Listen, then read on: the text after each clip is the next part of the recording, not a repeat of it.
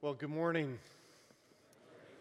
Well, it is good to be with you this morning, and we're going to be diving into uh, scripture here in just a moment. But I want to encourage you right now. Maybe you have grabbed one of these booklets a couple weeks ago. I want to encourage you to open to page 31. Uh, that's where we'll be today. And if you don't have one of these, don't worry, we're not going to leave you out.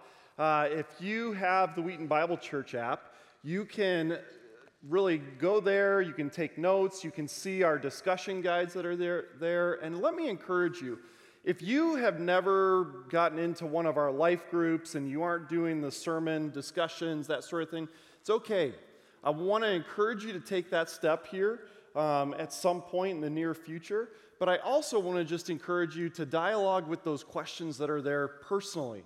Uh, we want to make sure that we are not just hearing the word and letting it stay just there. We want to part, take this word and we want to apply it to our lives. And so I want to encourage you to take that step. Well, uh, today, as we jump in, we are going to be looking at the Sermon on the Mount. And we're going to be looking in Matthew chapter 6. So if you want to turn there, uh, we'll be right at the beginning of the chapter. But I want to start today by asking you to think back a little bit. I want you to think back in time and then uh, about our world, and then also think back to as you were growing up and where you're at right now. When you think of the people that have had just a massive impact on this world, would you say that those people are authentic or inauthentic? I mean, think of the, the major things that have happened in our world and what has changed society. Would those people be authentic people or inauthentic people? Maybe it's easier for you to go to your own personal life. Think about that for a second as you were growing up. Who were the people that made a major difference in your life? Maybe you're sitting here today because of some of those people. And the question would be are those people authentic or inauthentic? Think of how they have lived their life and the model that they have been. Is that what they were? Were they authentic or inauthentic? Now I want to ask you are you authentic? Are you an authentic disciple of Christ or are you an inauthentic disciple of Christ? I mean, maybe today you're struggling with your identity as a disciple, and today God wants to speak to you. My prayer is, is that His word would penetrate all of our hearts and that we would be changed because of it. So in 2016, there was an article that was published uh, in Psychology Today. And one of the things that they talked about there were the seven qualities of truly authentic people. I want you to see the list that they put together here on the screens. But they started by listing the authentic qualities that are in people. And so look at what it says have a realistic have realistic per- perceptions of reality. They're accepting of themselves and of other people. They're thoughtful. They have a non-hostile sense of humor. I don't know where your sense of humor is, but that's what they have written. So then they went on and said they're able to express their emotions freely and clearly. They're also open to learning from their mistakes and they understand their motivations. They understand their motivations. Now, not only did they print that, they also printed what the qualities are of inauthentic people. So take a look at this list. They ended up uh, writing this they're self deceptive and unrealistic in their perceptions of reality. They look to others for approval and to feel valued. They're judgmental of other people. They don't think things through clearly. They have hostile sense of humor. They're unable to express their emotions freely and clearly. Uh, they're not open to learning from their mistakes, and they do not understand their motivations. They don't understand their motivations in life. So, when this list was printed, I gotta tell you first and foremost psychology today is not the foundation of our life okay? I understand that. But when you look at this list and then you start to take a look at the text that we're going to look at today, We have to be challenged to say, what is it that we are about as believers? Because to be honest with you, we live in a world today that is desperate to understand what it means to be an authentic disciple of Christ. If the kingdom of God is going to expand, it's going to expand because we as followers say we are going to be authentic to the gospel. We're going to allow it to penetrate our heart. And we're going to be uh, understanding that that is our motivation in life. And so there are people around you, maybe even sitting next to you right now, that are desperate for you to be the authentic disciple that you were called to be. And so this morning, when we start looking at Jesus' words, here's what I want us to understand is that your authenticity as a disciple is found in the motivations of your worship. Your authenticity as a disciple is found in the motivations of your worship. And when I say worship, what I mean is in every single action and thought of your life. Because a disciple lives their life as an act of worship. That's what we're called to do. So let's take a look at what Jesus says in Matthew 6, starting in verse 1. He says, Be careful not to practice your righteousness in front of others to be seen by them. If you do, you will have no reward from your Father in heaven. So when you give to the needy, do not announce it with trumpets as the, as the hypocrites do in the synagogues and on the streets to be honored by others. Truly, I tell you, they have received their reward in full. But when you give to the needy, do not let your left hand know what your right hand is doing, so that your giving may be in secret. Then your Father, who sees what is done in secret, will reward you. And when you pray, do not be like the hypocrites, for they love to pray standing in the synagogues and on the street corners to be seen by others. Truly, I tell you, they have received their reward in full. But when you pray, go into your room, close the door, and pray to your Father who is unseen. Then your Father, who sees what is done in secret, will reward you. And when you pray, do not keep on babbling like pagans, for they think they will be heard because of their many words. Do not be like them, for your Father knows what you need before you ask Him.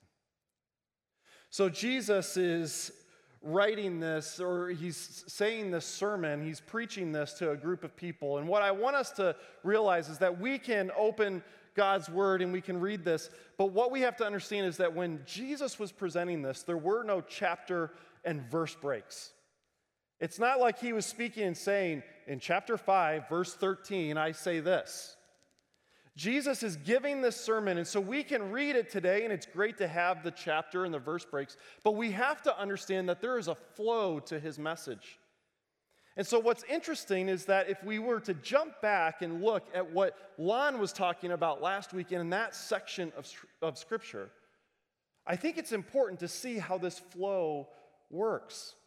See, in Matthew 5 48, Jesus says, Be perfect, therefore, as your heavenly Father is perfect. And then he immediately says, Be careful. Notice that Jesus is using two statements that begin with the word be. Be, meaning do. So he's saying, be perfect. Can you imagine the thoughts going through people's minds at that point? Be perfect. How can we be perfect? And then he says, be careful. And so Jesus is giving not only a command, he is then flowing into a warning. He's, he's giving a warning right at the beginning of this section of his sermon. And so, why is he doing that?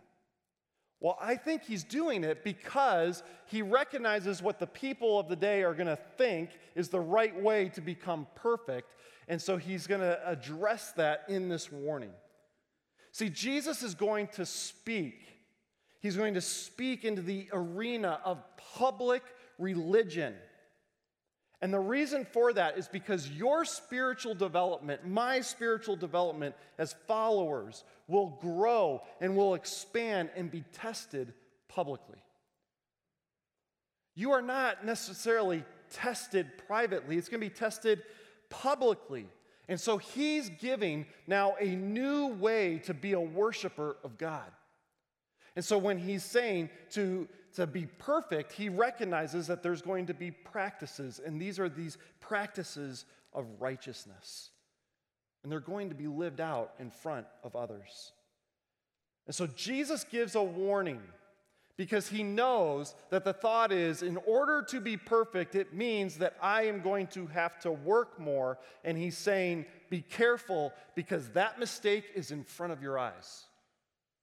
You're going to witness this.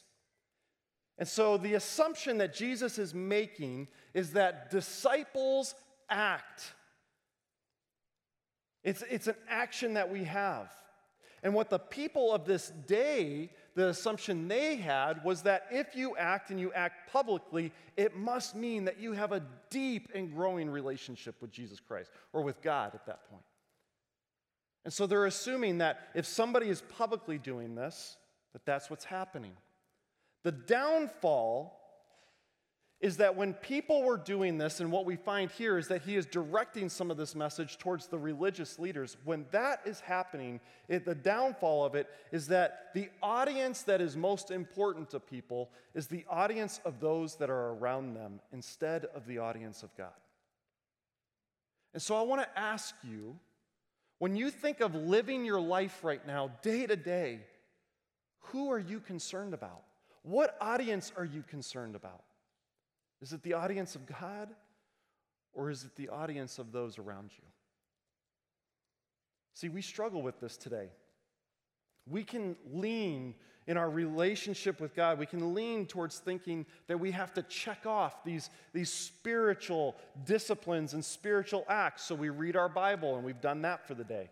We've prayed, we've done that for the day. In fact, all of us have accomplished a task today. We made it to church and we can check that off. And so we tend to lean towards these tasks, these, these acts. And when we start leaning that way, we start saying, okay, well, we also want others to know about this. That others see this happening because if others see it, they're going to know that I am a holy person. And so Jesus warns us. He says, You are to practice righteousness, but you are to be careful about your motivations. You're to be careful about, uh, about what's happening.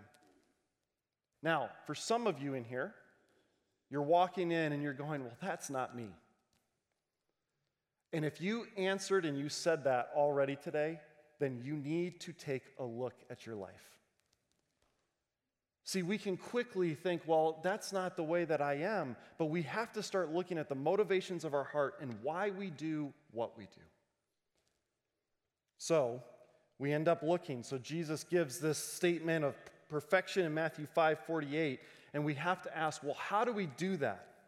And so, anytime that Jesus makes a statement like that, we have to understand that he's going to give an answer. He doesn't leave us. And so, if you're sitting here today going, Well, Jesus has told us to do something, and I don't know how to do that, I guarantee you that Jesus gives the answer through Scripture and through his Spirit. He's going to, to lead us to that. And so he, in this text, talks about two acts of righteousness. The first act of righteousness that we are to practice is giving. Now, before you get nervous, I am not going to talk to you about giving money today. Okay? I'm not going to go uh, uh, towards giving an offering. I want you to see what the motivation of your heart is and what Jesus is saying in this text. So, Jesus ends up saying, so when you give, now notice how he starts the phrase. So when you give, Jesus is making an assumption about you and about me. The assumption that he is, is making is that his disciples are already giving. It's not that they are starting to give, they're already doing it. And so Jesus says this isn't an option. This act of righteousness is expected from you as a disciple. And so that assumption is taking place. And then he says not what to do or what, what to do. He says, don't announce it. Don't announce it.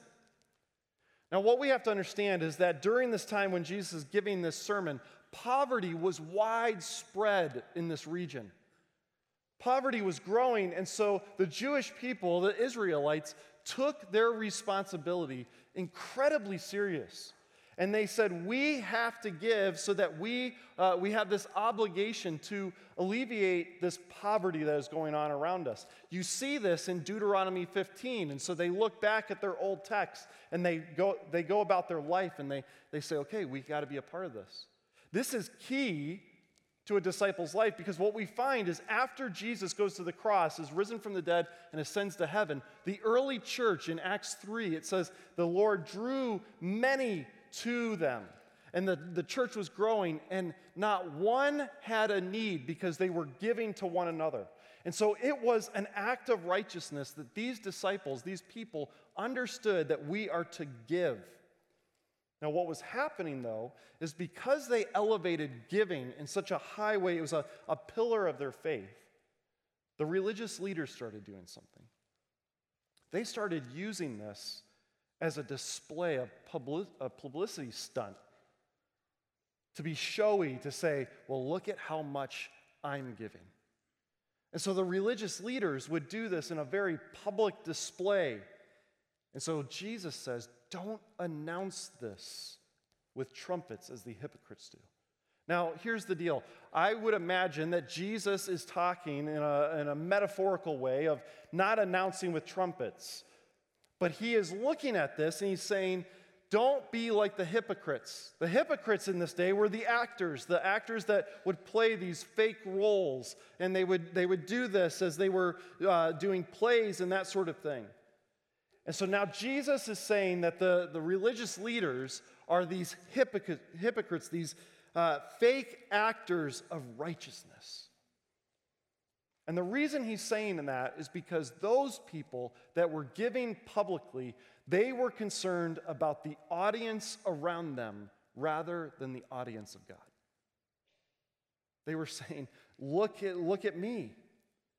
And what's worse in this is that the religious leaders were masking not just their righteous acts, but they were also masking their sinful corruption in their own hearts. And so Jesus is telling us in this sermon not to wear a mask, but to give without others knowing. See, earlier in this sermon, Jesus ends up saying, we've already looked at it, but he says, Let your light shine among men. Now, you might be saying, Well, is Jesus contradicting himself in this sermon? And I want to tell you, no. See, our righteous acts are to give glory to God that end up drawing people to the cross of Christ. But it's our motivations that determine how we are living out those righteous acts. So, what I want to remind you of is that your authenticity as a disciple is found in the motivations of your worship. That's where it's found. And so Jesus ends up saying to a group of people that understand a reward system from God really well, he ends up saying the only reward they will get is the one in that moment. This was shocking to the audience because they viewed giving and the amount of the gifts as something that would reward people in massive, bold ways. And now he's saying the only reward is in that moment. Now, you have to understand, this might sound strange to us, but we do the same thing today. You know, we have uh, organizations can do fundraisers and they can raise uh, money for different things. And all of a sudden, that organization will publish something or announce something and they'll say, Mr. and Mrs. So and so gave $10,000 to this. I don't know why they do that. But when you think about publishing stuff like that, who is getting glorified? It's the person instead of God. It could be that you come and you sit in a pew, and as the offering plate goes by, you have this desire that people see that you are actually putting something into it. And if that is your motivation, you're destroying the righteous act. See, Jesus is asking his disciples to not be showy, but to be authentic. So Jesus says to give discreetly. In fact, he says it this way uh, make sure that your left hand doesn't know what your right hand is doing. Now, here's the only way for that to happen, physically happen. It means that your entire body is falling apart. So, if that happened today, I want to encourage you to go see a doctor.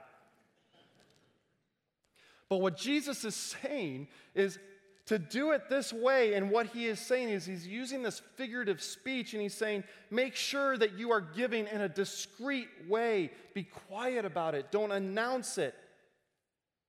Make sure that even your other body parts don't know that it's happening. And so, why? Why is Jesus saying this?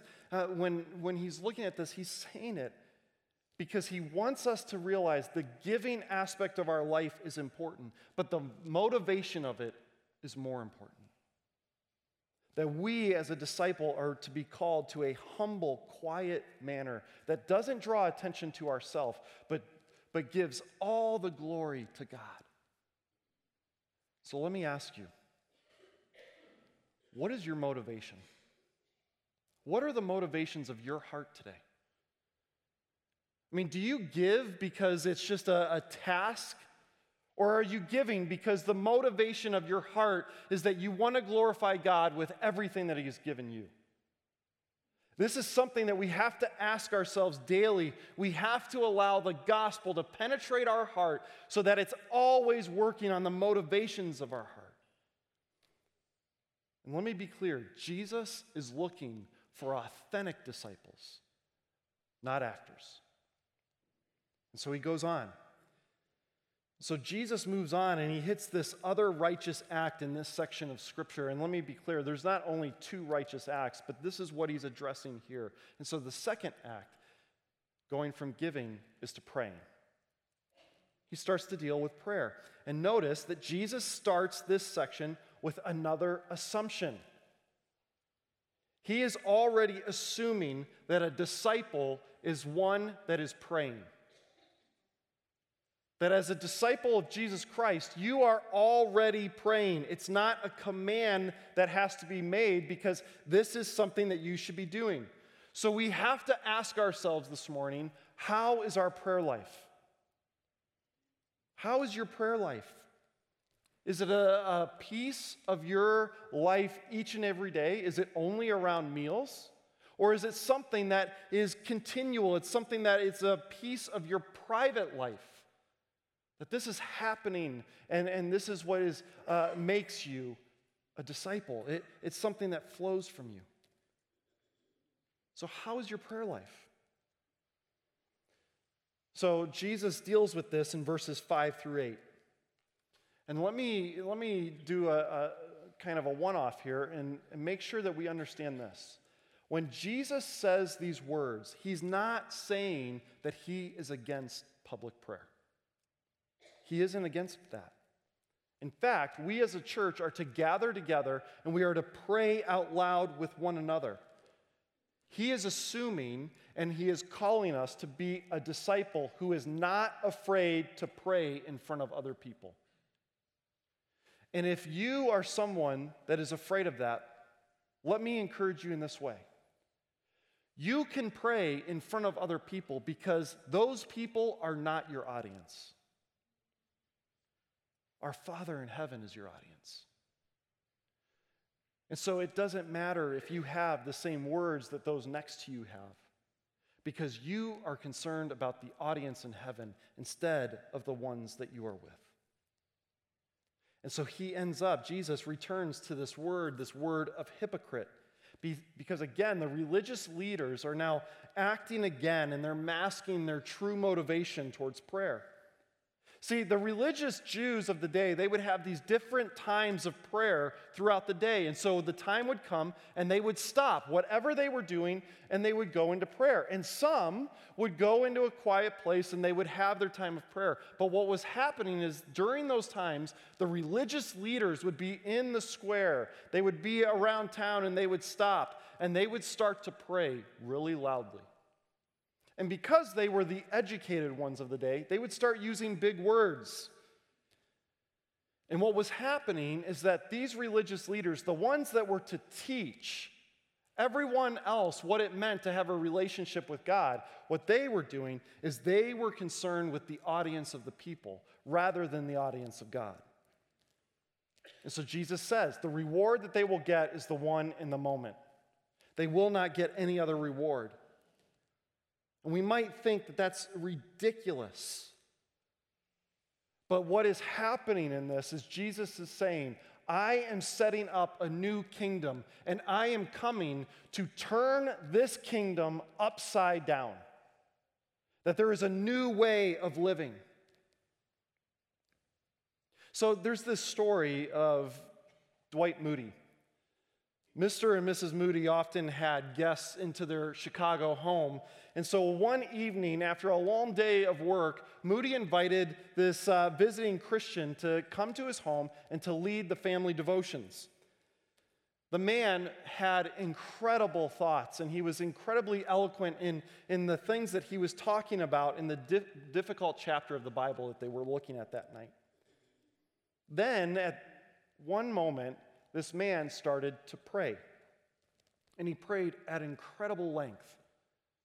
And so he ends his prayer, and when that time was over, Mrs. Moody remained, or, or Moody remained bowed in prayer, and the guests thought that he was praying. Until Mrs. Moody soon detected that her husband was asleep. now, who knows the motivation of the guest in the home? But when we are trying to amaze the person next to us with our prayer, the reward might just be they fall asleep. And so Jesus is saying, This is the reward.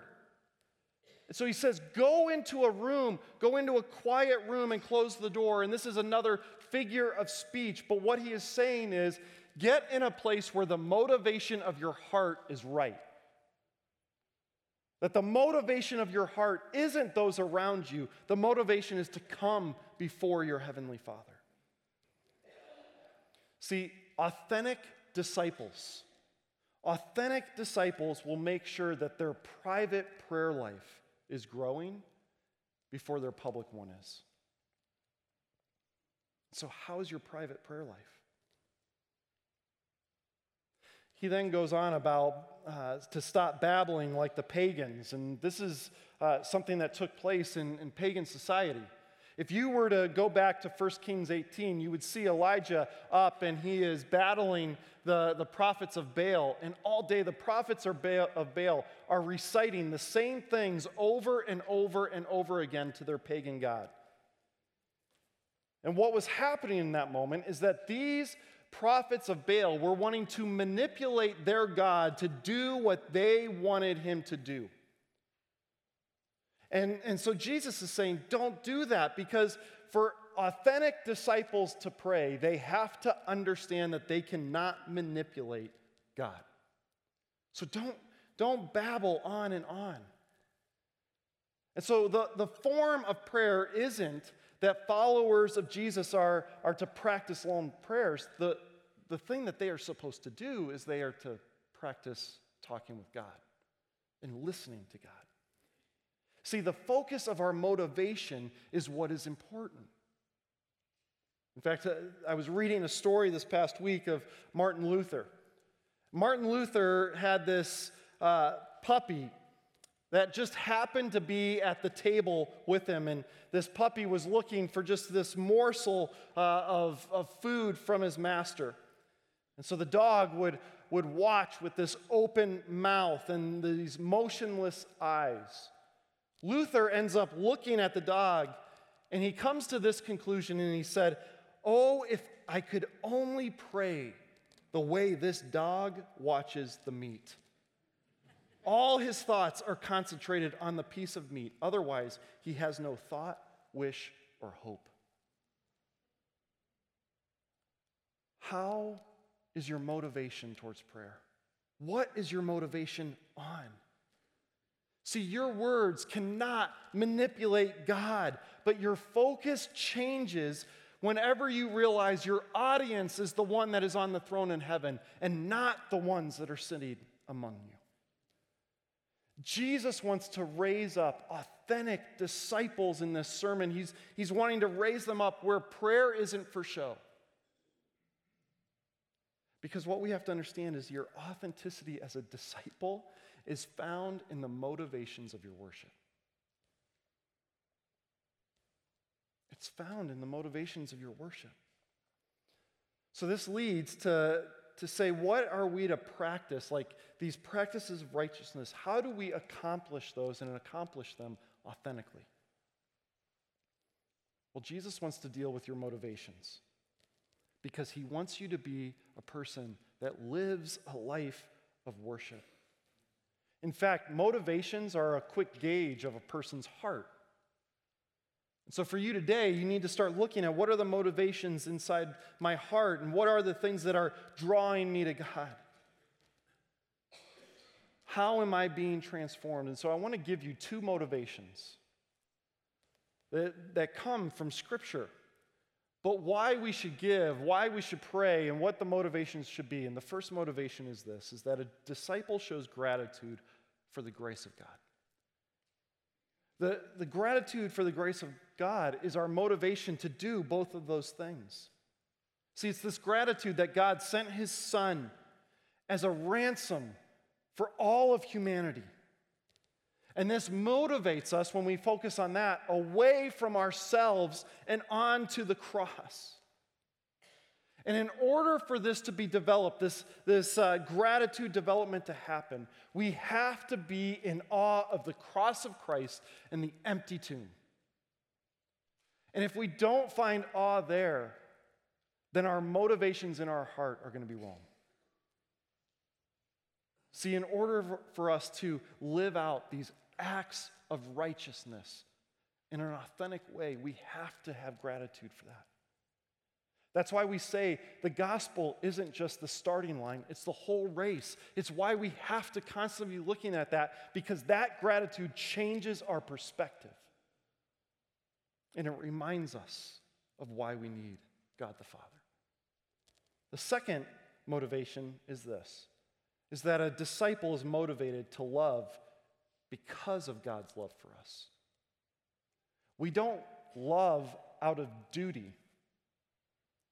I don't love my wife because of the covenant I made at the wedding. I love my wife because God first loved me. Because he did that. So, in this sermon, what's interesting is that this love comes through because in this sermon, 17 times, Jesus ends up using the term Father. This was radically new for the Jews of the day because they never viewed God as that way. Think back to when Jesus, he ends up using the, the story of the prodigal son and he displays the Father in such a different way. And it's because he wants the people to understand that God the Father loves them. And because God loves them, there is motivation to live and to act out of that. And so Jesus is moving them to a reality of a personal relationship with a God who has all authority in heaven and on earth. See, God isn't a distant God. He is one that is close, that is full of love. So when we think of our acts of righteousness, the things that we are to be practicing, then we have to look and say, what are my motivations? The grace and love of God should push me in that direction. So, do you see the beauty of the cross? Do you see the beauty of an empty grave? And if you clearly see those, those motivations will enable you to live out acts of righteousness because those motivations are transforming you. To give glory to God and not yourself. See, your authentic- authenticity as a disciple is found in the motivations of your worship. So, are you authentic or are you showy? May your motivations be driving you to be the disciple that Jesus calls us to be. Amen? Would you stand with me?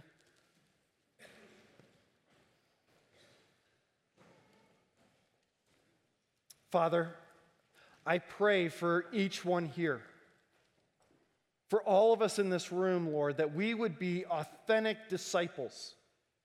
That today we would take one step, not giant steps, but we would take one step so that our motivations would be the cross, the empty grave, the love and the grace that you have poured out on us. And may that push us to live out and practice these acts of righteousness that give glory to you and never to ourselves. Lord, I pray that your spirit would convict us and would drive us to be the followers that we need to be so that this world, the people that are around us, would be drawn to you. So have your way. Have your way in our lives today. And it's your name I pray. Amen. Thank you for worshiping with us. Just want to remind you that our prayer team will be down front if you need any prayer. Otherwise, you are sent, Wheaton Bible Church. Have a great day.